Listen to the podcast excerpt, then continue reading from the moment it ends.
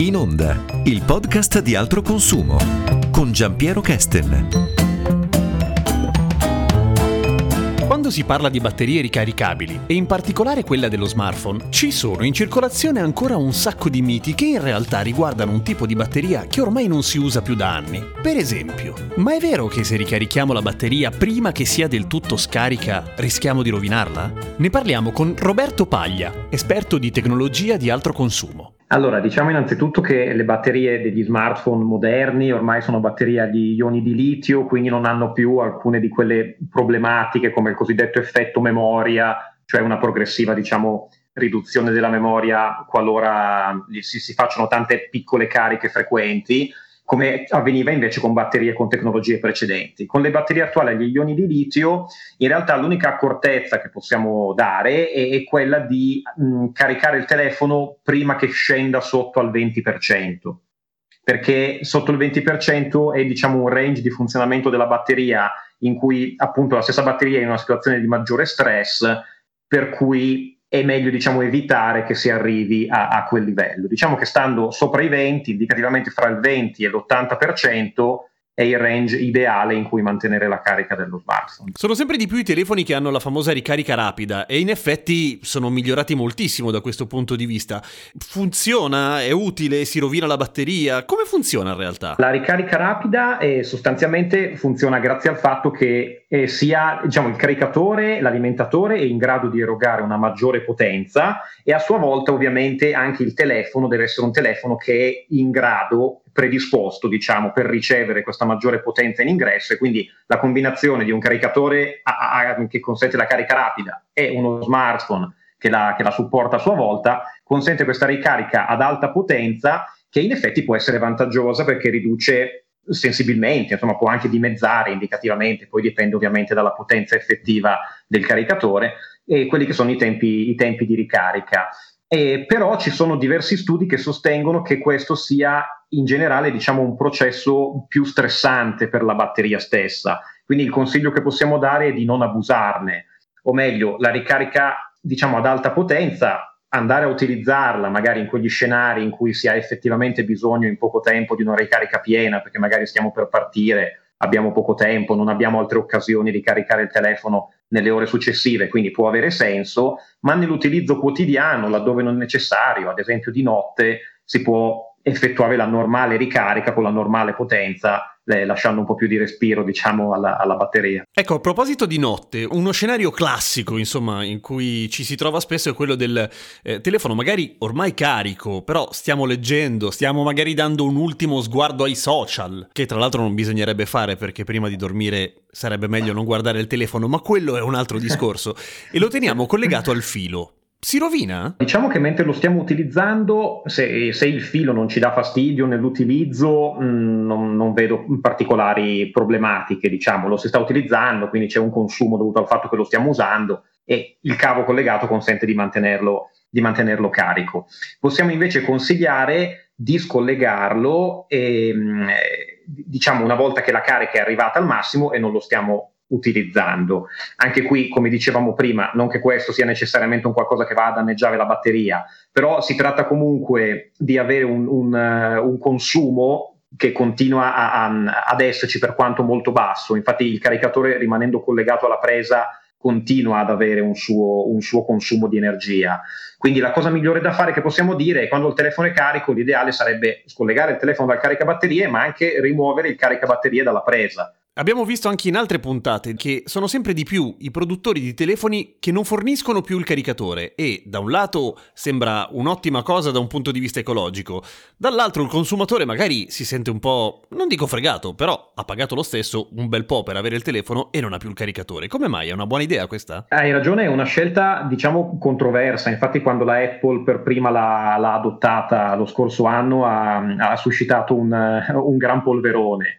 E diciamo che mh, nella, secondo noi questa è una scelta che va nella giusta direzione di cercare di limitare l'impatto ambientale. Apple in particolare l'aveva giustificato sostenendo che eliminando l'alimentatore e le cuffie, anche gli auricolari, dalla confezione ha potuto fare confezioni più piccole e quindi trasportare molti più telefoni e con, diciamo, con, con, gli stessi trasporti di prima, con trasportare più telefoni oppure ridurre diciamo, il numero dei mezzi di trasporto eh, a parità di telefoni da trasportare. Quindi questo è sicuramente un qualcosa che può avere un impatto positivo sull'ambiente. Noi aggiungiamo anche che c'è come dire, l'ulteriore beneficio di avere meno piccoli dispositivi RAE eventualmente poi da smaltire nel futuro.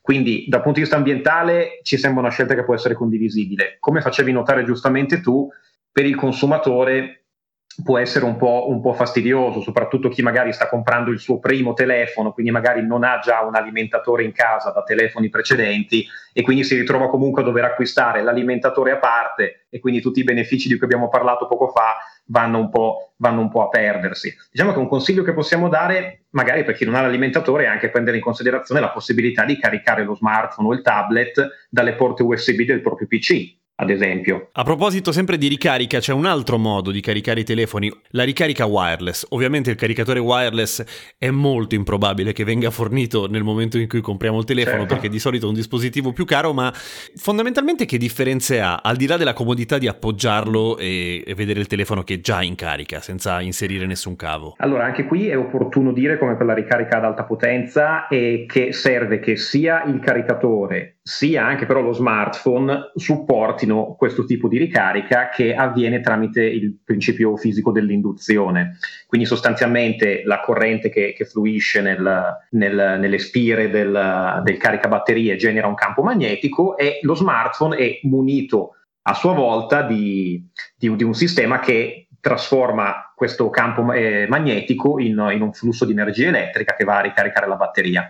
Il beneficio, come dicevi tu, è quello principalmente della comodità. Noi avendo questo caricabatterie collegato alla presa magari del comodino, appoggiamo il telefono sopra a questo dispositivo e solamente appoggiandolo subito comincia la ricarica senza dover collegare il cavetto nel, nella porta del, dello smartphone. Però ci sono anche degli svantaggi, quindi intanto diciamo che sono dispositivi che comunque eh, prevedono ovviamente l'utilizzo di un cavo, perché questo dispositivo di ricarica wireless ovviamente deve essere collegato alla presa. Quindi sostanzialmente rimane quel piccolo problema di cui parlavamo prima, che sarebbe un dispositivo comunque che rimane perennemente collegato alla presa di corrente ah, certo. e che certo. quindi anche quando non lo stiamo utilizzando qualche, un, un piccolo consumo comunque lo, lo, manifesta, eh, lo manifesta sempre. E poi questa ricarica inoltre è anche più lenta, non è una ricarica in genere che riesce a essere performante come le ricariche che passano con il, con il cavo, quindi quelle, quelle, tradizionali.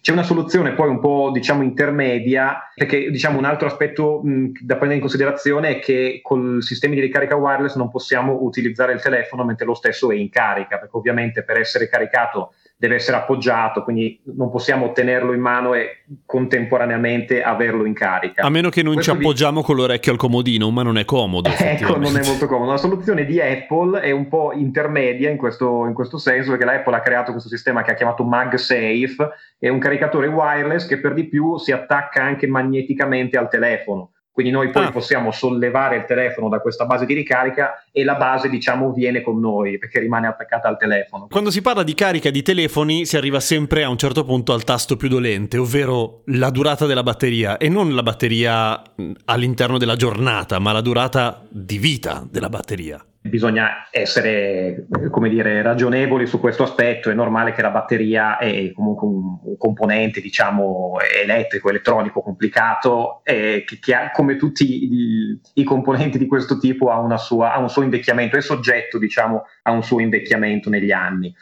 Però bisogna anche considerare che spesso ehm, quando un utente magari ha l'idea che la batteria stia cominciando a perdere colpi, magari dopo un anno o due dall'utilizzo, e forse questo confronto è anche un po' diciamo sfalsato dal fatto che in realtà il telefono da quando noi lo, lo, tiriamo fuori dalla scatola la prima volta che lo abbiamo a disposizione e dopo due anni che lo utilizziamo cambia anche molto proprio il modo in cui lo, lo stiamo rendendo diciamo soggetto a, a, all'utilizzo perché dopo due anni abbiamo molte più app scaricate tutta una serie di servizi pian pianino che configuriamo magari negli anni che rendono appunto come dire maggiore lo, lo stress che noi stiamo chiedendo allo smartphone stesso. Quindi a volte è semplicemente questo effetto che ci fa sembrare che la batteria duri molto di meno.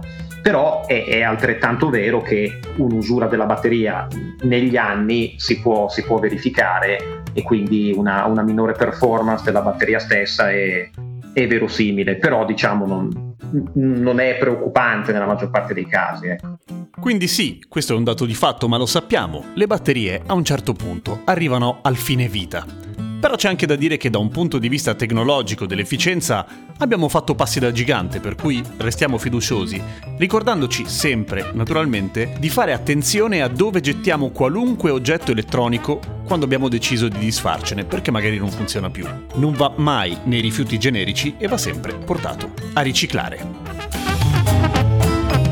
Podcast per Ascolta il Futuro un progetto di educazione ambientale, civica e digitale promosso da Altro Consumo e realizzato con i fondi del Ministero dello Sviluppo Economico. Ripartizione 2020.